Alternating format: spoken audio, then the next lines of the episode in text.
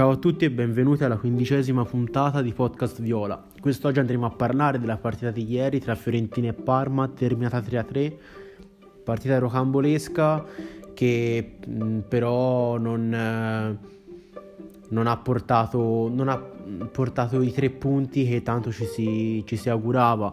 Fiorentina che riesce ad andare avanti, eh, poi si fa rimontare, torna di nuovo avanti, si fa nuovamente rimontare eh, dal Parma e poi grazie a una botta di fortuna nell'ultimo minuto riusciamo a non perdere una partita che sembrava ormai persa. Però detto questo, mh, mm, la Fiorentina ha giocato una partita imbarazzante per me eh, Fiorentina che è entrata in campo senza carattere, io mi, mi, sarei aspettato una Fiorentina e come ho detto venerdì me l'aspettavo, una Fiorentina che faceva la partita, che attaccava, che andava alla ricerca di questi tre punti, ma non è stato affatto così. Il Parma ha avuto il pallino del gioco in mano per tutti i 90 minuti.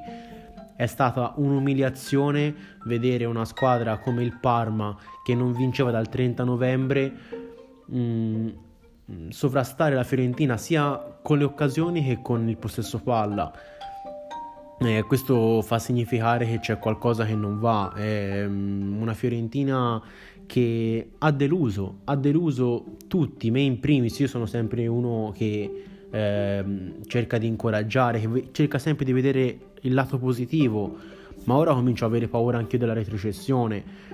E, ehm, e se non ci si dà una, svo- una, svegliata fin da sabato contro il Benevento mh, mm, il rischio Serie B comincia a essere molto elevato.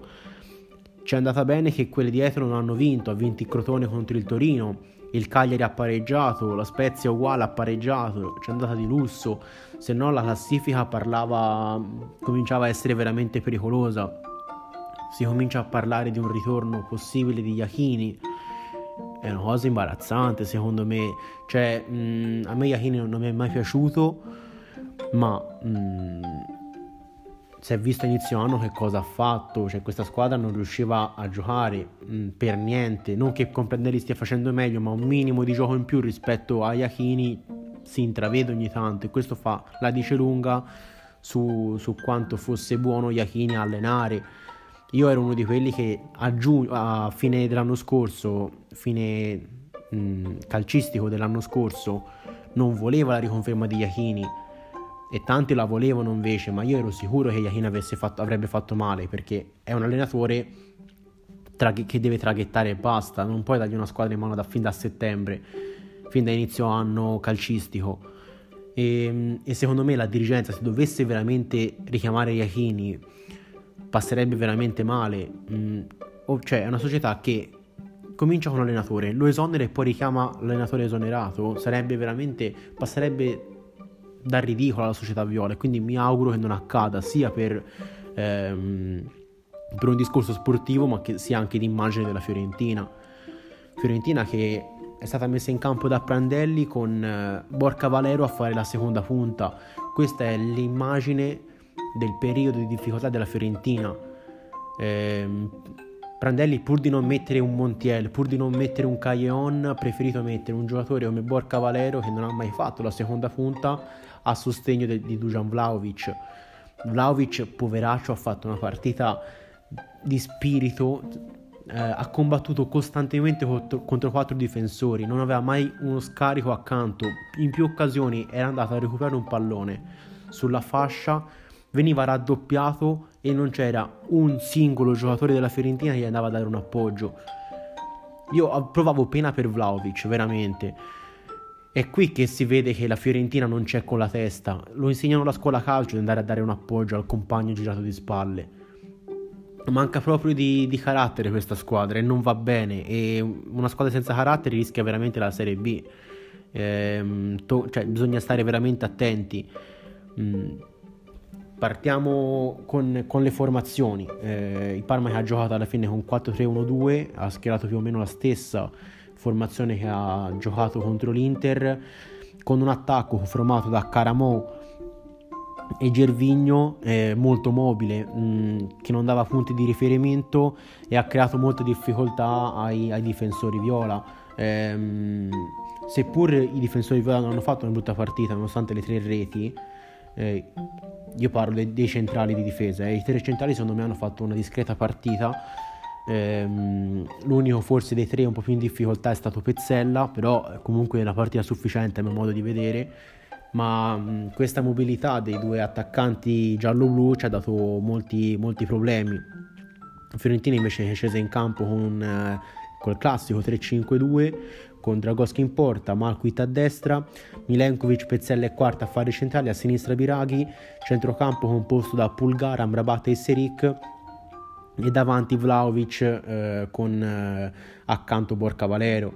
Io avrei preferito vedere Seric accanto a Vlaovic che, mh, mm, che, gli dava magari più manforte al serbo piuttosto che un Borca Valero che mh, mm, ormai insomma è, a questi livelli ha poco da dire, ormai il solo ha dato nella sua carriera e c'entra poco a questi livelli secondo me. Mm, dispiace dirlo perché comunque era stato accolto molto bene a Firenze quando è arrivato, quando è tornato nella sessione di mercato estiva, però mh, mm, si vede che, che, ha fatto il suo. Preferivo vedere, come ho già detto, un Esseric e magari Borca che scendeva a centrocampo oppure un Calleon che anche se nel suo ruolo peggio di così non poteva fare o anche lo stesso Montiel.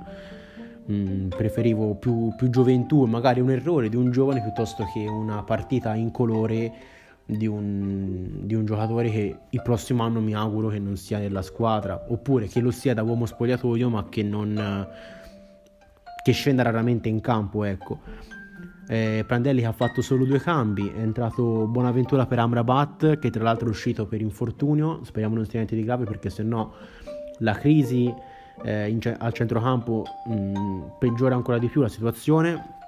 E, e, qua mi viene da dire che ha fatto la bischerata Pradea a dare via ehm, Duncan senza rimpiazzarlo a centrocampo perché ha perso un giocatore senza, senza rimpiazzarlo e ora Prandelli è cortissimo. Se anche se sia Castrovilli che Amrabat non dovessero recuperare Buonaventura non penso avrà 90 minuti sabato contro il Benevento nelle gambe.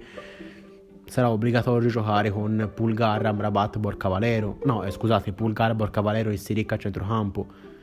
Cioè, eh, io ho paura andare contro il Benevento con questo centrocampo e, ehm, parliamo un po', un po' dei singoli. Ah, e poi l'altro cambio che ha fatto è stato Caglion per Borca Valero. Mm, Caglion che comunque in 20 minuti ha toccato due palloni. Eh, si vede che non c'entra niente con questa, con questa squadra.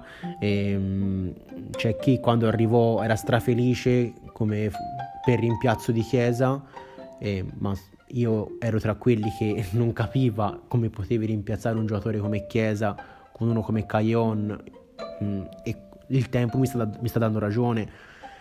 Mm, quindi tante colpe di questa situazione sono di Pradec che ha costruito una squadra in maniera confusa, in maniera sbagliata e si stanno vedendo i risultati del suo, eh, del suo lavoro. Ehm, comunque Fiorentina che come ho detto è andata avanti col primo gol in maglia viola di Martinez quarta su, una, su palla inattiva, quindi assist di Pulgar. Si è fatta però, eh, ha subito l'1-1 dopo pochi minuti con Gervigno che supera in dribbling eh, Pezzella, si accentra e lì sbaglia Pulgar la, mh, mm, il posizionamento e causa il calcio di rigore. Poi Fiorentina riesce comunque a super, andare in vantaggio alla fine del primo tempo con Milenkovic ancora su palla inattiva, quindi due reti della Fiorentina su palla inattiva. E, ma nel secondo tempo era necessario un atteggiamento diverso che non c'è stato per niente. E, Malquit è stato disastroso sulla seconda e la terza rete del Parma. E, però tra le due reti c'è stato Martinez quarta che ha colpito una traversa, quindi anche leggermente sfortunata la Fiorentina. Poi diciamo che si è rifatta la, con gli interessi andando a segnare la terza rete grazie all'autogol di Jacoponi. Parlando un po' dei singoli, eh, Dragoschi, eh, io ho letto tante critiche sul Dragoschi, penso sul secondo gol, in cui tanti dicevano che doveva uscire. Però eh, poi dopo andrò a analizzare bene la rete nella seconda parte. Però Dragoschi è stato preso quasi di sorpresa perché il cross di Laurni è stato deviato quindi non darei troppe colpe al Dragoschi. Stavolta eh, prima, sul rigore ha intuito l'angolo ma non ci è arrivato. La seconda rete secondo me era difficile da interpretare la traiettoria, la terza rete eh, non poteva farci niente. Eh, andiamo per ordine. Eh, I tre centrali, come ho detto, hanno fatto una discreta partita. Eh, Milenkovic ha fatto go, Quarta ha fatto go, Pezzella ha propiziato sia la rete del 2-1 e sia la rete del 3-3, è entrato in entrambe le azioni, quindi offensivamente molto bene, anche difensivamente non si è mai sofferto più di tanto la, la, la velocità, la dinamicità degli attaccanti di giallo-blu, quindi secondo me hanno fatto una prestazione discreta tutti e tre. Biraghi, qualsiasi pallone che toccava, sbagliava, ma questo ormai è una costante. Eh, però non, non, fossilizziamoci su un giocatore che sbaglia. Eh, speriamo possa fare meglio le prossime partite. Non attacchiamolo come ho sempre detto, eh, Malquit ha giocato una partita pessima. Io mi assumo le colpe, ero convintissimo che avrebbe fatto bene, che mh, mm, avrebbe giocato un'ottima partita perché mi era, piaciuto, mi era piaciuto anche contro l'Udinese, ma due delle tre reti vengono da suoi errori di posizionamento e insomma due errori difensivi e offensivamente non ha dato niente di che. Quindi partita storta per Malquit, centrocampo che eh, c'è poco da dire. Eh, Amrabat e Seric hanno fatto poco o nulla. Pulgar ha avuto in mano il centrocampo, ha giocato tanti palloni, ha, è entrato nelle prime due reti. Eh, infatti, primo, la prima rete ha portato l'assist lui, e la seconda rete invece eh, è nata da un suo cross, sempre da palla inattiva. Quindi mh, mm, non ha giocato male il cileno. Eh, davanti, come ho detto, spentissimo Borca Valero e um, un, un, troppo solo Vlaovic. Eh, speriamo possa avere più supporto settimana prossima con il rientro di, di Ribery. Eh, però mette veramente tristezza vedere un attaccante che si sbatte da destra a sinistra per tenere palloni, ha subito non so quanti falli e era costantemente troppo solo. Eh, questo qua, io lo dico, questo qua alla Roma titolare fa 25 gol a stagione ha delle qualità che, che non si vedono a Firenze da tanti anni, come centravanti puro. E quindi niente, dispiace vederlo così in difficoltà. Andando a cercare un peggiore in campo andrei su Malquit. Come ho detto, due delle tre reti vengono da suoi errori, mentre che il migliore in campo, eh, secondo me, il migliore in campo Martinez quarta, però menzione d'onore da Vlaovic che veramente ha fatto un partitone, un lavoro sporco che cioè, in tanti dopo i primi 45 minuti giocati in quella maniera avrebbero, avrebbero mollato, lui no, invece ha continuato anche il secondo tempo e, ehm, e quindi voglio, voglio premiare questa, questa, questo suo impegno, ecco. Si è sentita parecchio secondo me la mancanza di qualità nella squadra, eh, avere fuori sia Castrovilli che Ribery ha fatto, ha fatto il suo, eh, speriamo che sia Castro rientri dall'infortunio in maniera rapida, eh, ma che anche Ribery eh, sabato sia, si faccia trovare pronto per la partita. Queste sono un po' le mie considerazioni sulla partita, eh, ci sentiamo dopo la pausa nella seconda parte.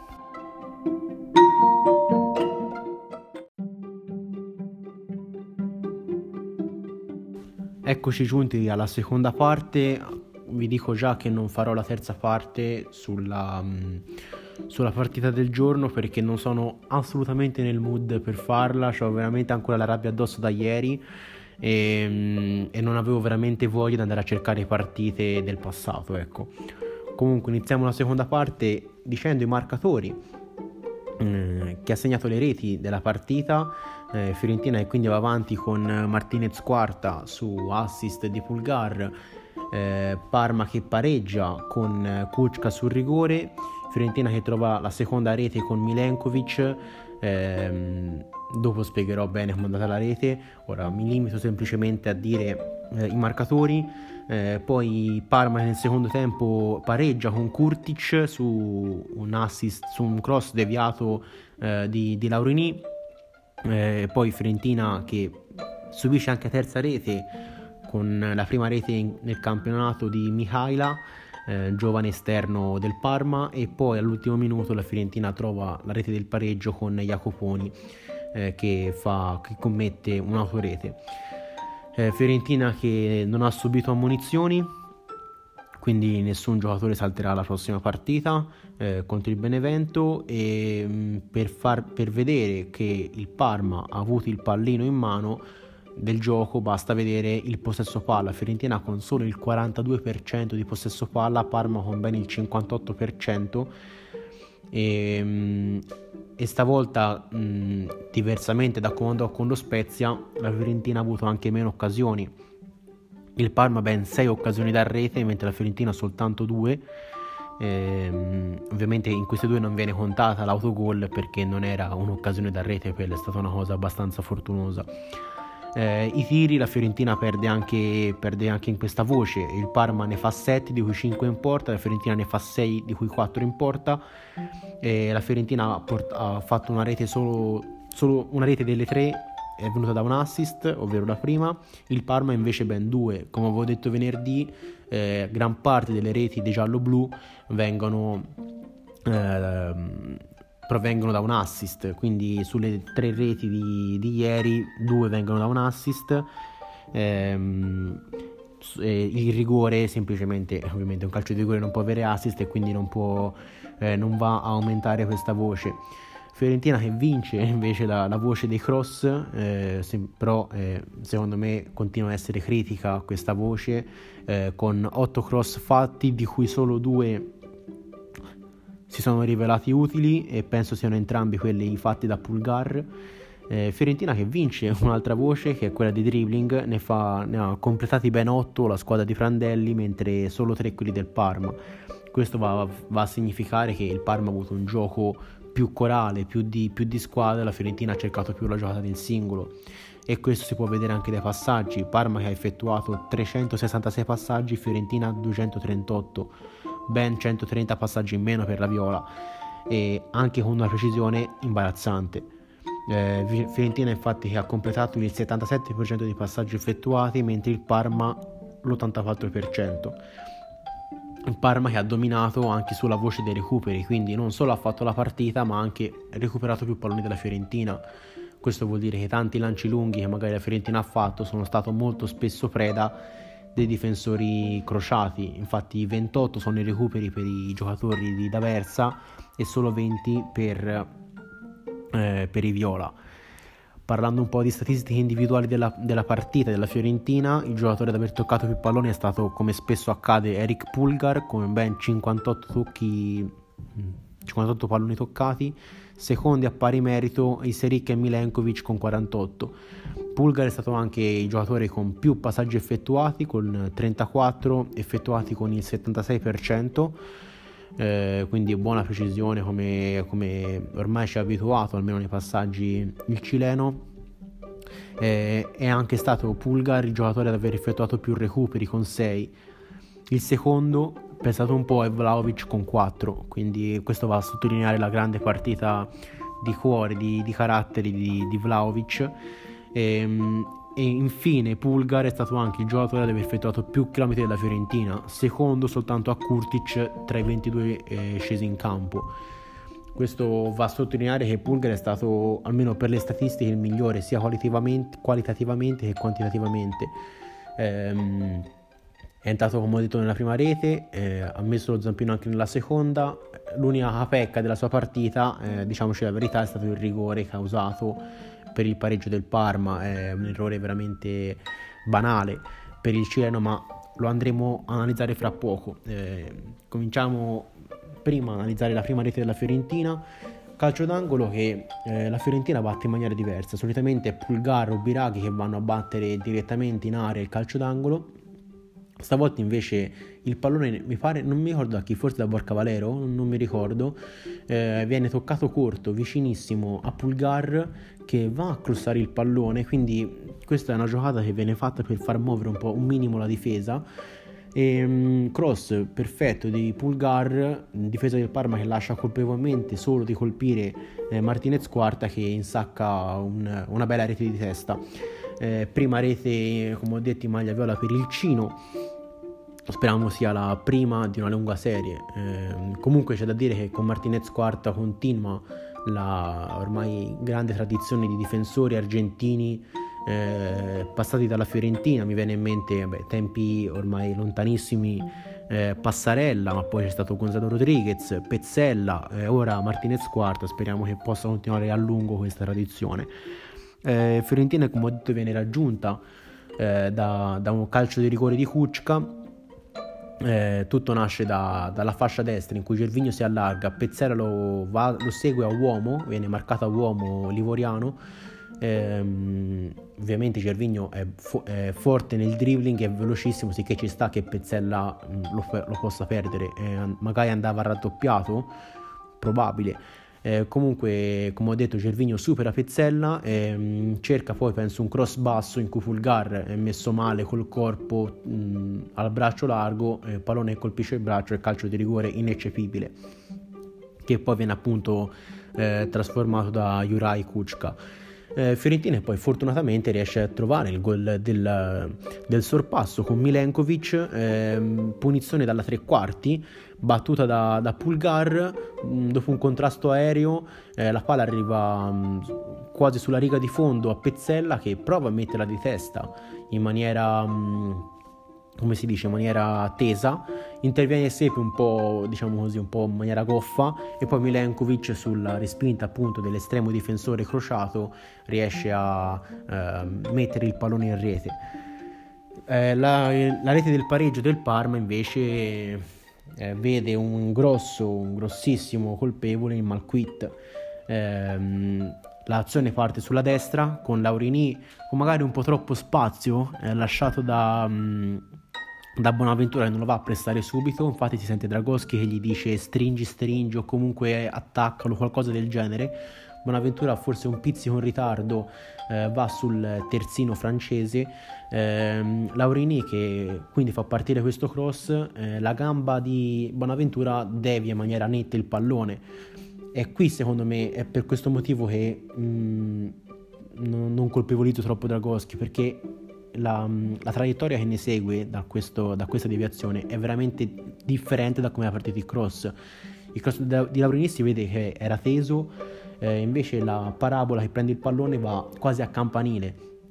Quindi magari un portiere mm, viene un po' spiazzato da, dalla traiettoria e ci può stare. Lo, io mh, mm, capisco la difficoltà di Dragoschi a uscire in, quelle, in quell'occasione, non capisco l'atteggiamento di Malquit, eh, l'atteggiamento difensivo di Malquit che ehm, viene mh, superato alle spalle da, da Kurtic e, sac- e, e lo, lo, sloveno va a insaccare la rete del 2 a 2 Malquit che ha veramente mh, si è distratto semplicemente si è distratto.